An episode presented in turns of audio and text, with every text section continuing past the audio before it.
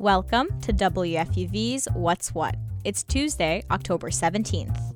What's What is a daily podcast that explores current events, culture, news, and hot topic issues in the New York tri state area. And includes features and interviews exclusively from WFUV.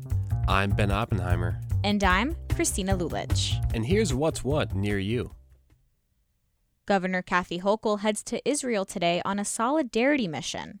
She says she intends to speak to diplomatic leaders and communities that were devastated by the Hamas attack. The governor also says it's important to show the world that New York stands with Israel. The state's home to the largest Jewish population outside of Israel. President Biden is also headed to Israel this week, which marks the first time a sitting president has visited the region during wartime. That's after an invite from Israeli Prime Minister Benjamin Netanyahu. Biden's main goals are to keep the humanitarian crisis in Gaza and the conflict between Israel and Hamas from getting worse. Back in the U.S., former President Trump has criticized Biden's handling of the conflict, but now Biden is firing back. His 2024 presidential campaign launched an account on Trump's conservative social media app, Truth Social, this week. The account poked fun at the app's majority of conservative users by saying, Converts welcome. The American Natural History Museum is making some changes to its exhibits that include human remains. The museum currently houses about 12,000 body parts, mostly taken from the graves of indigenous and enslaved people. Some remains were even traced to bodies of New Yorkers who died as recently as the 1940s. This new change in policy will remove all human bones on public display. Anthropologists will spend time analyzing the collection to determine the identities of the bone remains. This effort to reevaluate the museum's bone exhibits comes in light of a racial reckoning across the United States and the world since the murder of George Floyd in 2020. Prospect Park Zoo is closed indefinitely due to flooding that occurred during the tropical storm Ophelia. The zoo in Brooklyn reported that all of the animals are safe and healthy, but the infrastructure faced severe damage. Buildings were flooded during the storm, and that caused heating and power systems to deteriorate. While repairs are underway, there is no official reopening date.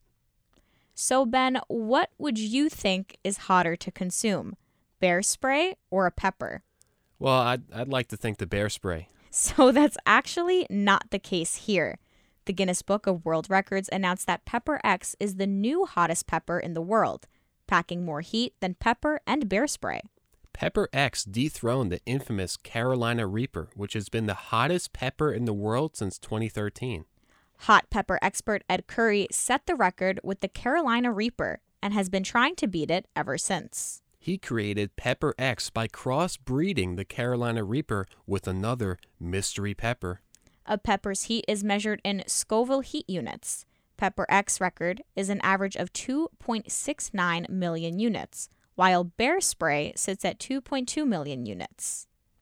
And now it's time for music. Every Tuesday, the What's What podcast brings you an update on the latest music news. And today we're joined by WFUV's Jaya Joyce. Hey, Jaya. Hey, guys. As always, lots going on in the music world this week. But I wanted to get started with some New York City news. Brooklyn native Barry Manilow has announced that he'll be doing five nights at Radio City Music Hall next year. And that news comes just after the Copacabana singer beat Elvis Presley's record for the most shows at Westgate, Las Vegas. He'll be at Radio City April 17th through April 21st. Presale starts this Thursday at 10 a.m., and the general sale starts Friday at the same time on Ticketmaster. And at the end of his mini residency in 2024, Manilow will have played Radio City an astounding 44 times. And there's been another big announcement from a music legend. Dolly Parton revealed yesterday that she'll be the halftime performer at the Dallas Cowboys versus Washington Commanders football game on Thanksgiving. The game will be streamed on CBS Sports November 23rd at 4:30 Eastern Time. Now let's turn to Taylor Swift. She's been everywhere in the past few months, but what was she up to in the city this weekend? It was a big weekend for Taylor, but I've got to start with her surprise Saturday Night Live cameo that left fans a little gagged, to say the least. As the show kicked off its 49th season, Swift came on stage to introduce Ice Spice, who was the musical guest for the night. And SNL fans were also treated to some more Taylor lore when her rumored NFL boyfriend Travis Kelce appeared in a skit on the show. That sounds like a lot of fun, but Jaya, I'd argue that it was only the second most exciting thing for Swifties this weekend. And you would not be wrong, Christina. The highly anticipated film version of Swift's Eras Tour concert came out on Friday, and everyone is talking about it. AMC says the movie earned between 95 to 97 million dollars in North America during its opening weekend. I think the hype is because the Eras Tour film isn't just a movie. Because many fans didn't get to see her live, Swift is encouraging them to treat it like an actual concert, with singing, dancing, and even using their phones to document the experience. Cinemas are also selling exclusive merchandise. Now, I heard the Recording Academy is also working on a film. What's going on? Yes, the Recording Academy just unveiled a new collaboration with CBS to produce a Grammy salute to 50 years of hip hop, live concert, and documentary in December. It'll be streamed on CBS and Paramount Plus. What iconic hip hop artists can we expect to see? It is a lineup of legends like LL Cool J, Queen Latifah, Common, and Questlove. More artists will be announced in the coming weeks. The show will take place in November, but will air on December 10th. It'll be filmed at the YouTube Theater in California. All right, Jaya, and as we always do, let's round things out with new releases. What would you say will be this weekend's essential listening? Well, Blink 182's album One More Time will be out on Friday. This reunion album has been highly anticipated as it will be their first album with Tom DeLonge since 2011.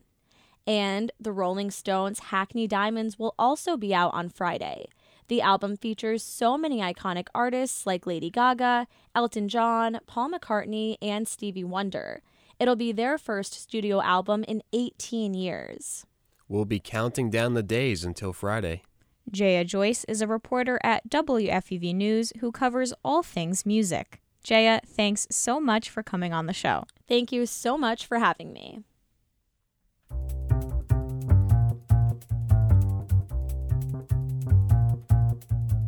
And that's our show for today.